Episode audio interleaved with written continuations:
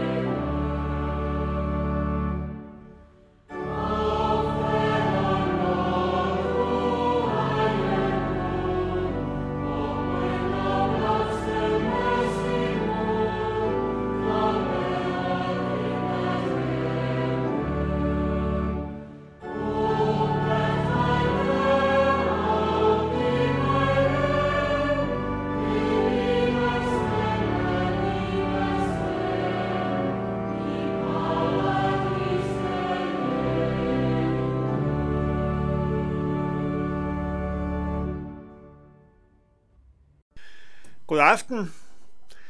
Jeg har i denne uges notabene udsendelser valgt at tage nogle guldkorn fra Filipperbrevet. Filipperbrevet det er et skrift, som rummer mange dejlige vers og mange dejlige ord, og jeg vil stanse op ved nogle få af dem. Glæd jer altid i Herren. Jeg siger af dig, glæd jer. De ord står i Filipperbrevet, kapitel 4, vers 4. Det er nemt at huske. Kapitel 4, vers 4. Glæd jer altid Herren. Jeg siger af dig, glæd jer. Filipperbrevet kaldes også for glædens brev, fordi Paulus her taler meget om glæde. Det er gentagende opfordringer til at glæde sig. Den menighed, han skriver til, har åbenbart haft brug for at høre det flere gange, opfordring til at glæde sig. Og at det er et glædesbrev, det virker så meget desto mere påfaldende, når vi tænker på, at brevet er skrevet i fangenskab.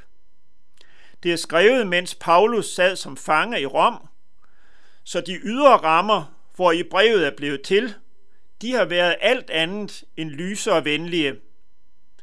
Det er glædens brev fra fængslet. Der er en glæde, som har banet sig vej ind gennem fængslets mure, ind til fangen Paulus. Og der er en glæde, som fra fængslet baner sig vej ud, først og fremmest til den menighed i Filippi, som han skriver til, men i anden omgang også til os, som må tage ordene til os og læse det som ord til os. Glæd jer altid Herren. Jeg siger atter, glæd jer. Tidligere i brevet har Paulus flere gange talt om at opfordre til glæde. For eksempel kapitel 1, vers 18. Men jeg vil også blive ved med at glæde mig, siger han. Eller kapitel 2, vers 18. Glæd I jer ligeledes, og glæd jer sammen med mig. Og 3.1. I øvrigt, mine brødre, glæd jer i Herren. Og så nu i kapitel 4, vers 4. Glæd jer altid, siger han. Glæd jer altid i Herren. Og så skal det siges endnu en gang. Jeg siger atter, glæd jer. Det er en glæde på trods af alt. En glæde, som trodser de dystre ydre omstændigheder. Paulus har nok haft brug for at sige til sig selv, glæd dig på trods af alt. Og nu vil han inderligt gerne sige til os, som læser det, glæd jer. Men kan man bare sige til andre, glæd jer, vær glade? Kan man presse eller tvinge glæden frem? Kan man befale eller byde andre at være glade? Der kan være situationer, hvor det at befale andre at glæde sig, at det næsten opleves som en hån. Men så må vi læse det rigtigt, fordi opfordringen her, glæd jer altid Herren, det er ikke bare sådan en almindelig opfordring, op med humøret, men han siger, glæd jer altid i Herren. De skal glæde sig i Herren.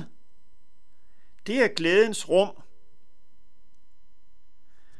I Herren, det er et udtryk, som går igen flere steder i Filipperbrevet og også i andre af Paulus' breve.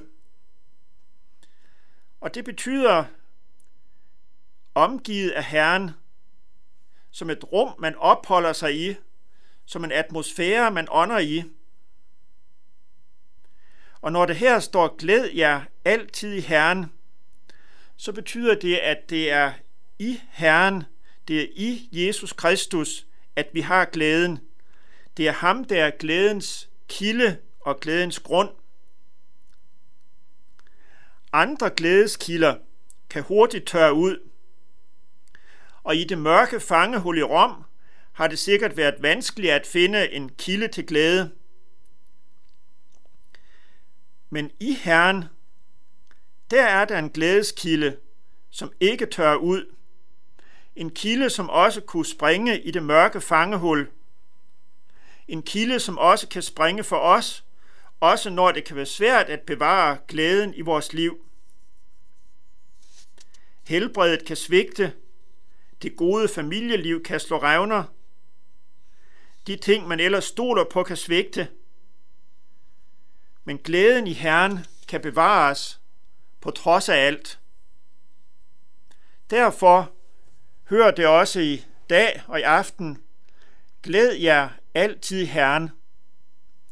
Det er som om Paulus beslutter eller arbejder med sig selv, at han vil blive ved med at glæde sig. Det sagde han i kapitel 1, vers 18. Men jeg vil også blive ved med at glæde mig. Det er som om han beslutter, at han vil glæde sig.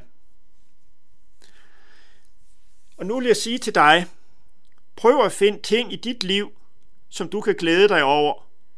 Glæd dig over selve livet. Glæd dig over din krop. Glæd dig over naturen. Glæd dig over denne skønne sommertid. Glæd dig over fuglenes sang, over blomsterne, der, der blomstrer. Har du familie og venner, så glæd dig over det. At glæde sig over alle de ting, det er også at glæde sig i Herren, fordi det dybest set er Gud, der har givet os det hele og har skabt det hele. Måske er der også sket noget i dag, som du kan glæde dig over. Så tag det som en gave fra Guds hånd og sig tak for det. Men uanset hvor mange eller hvor få glæder du har, så er der en glæde, som altid er det, er der. Det er glæden over Kristus. Glæden over alt det, han har gjort for dig. Glæden over syndernes forladelse. Glæden over et håb, som rækker ud over dette liv og ind i evigheden. Det er en glæde, som altid vil være der, og en glæde, som aldrig hører op. Og nu skal vi om lidt lytte til sangen Hjerteløft din glædes vinger, hvor vi opfordrer vort eget hjerte til at løfte glædens vinger.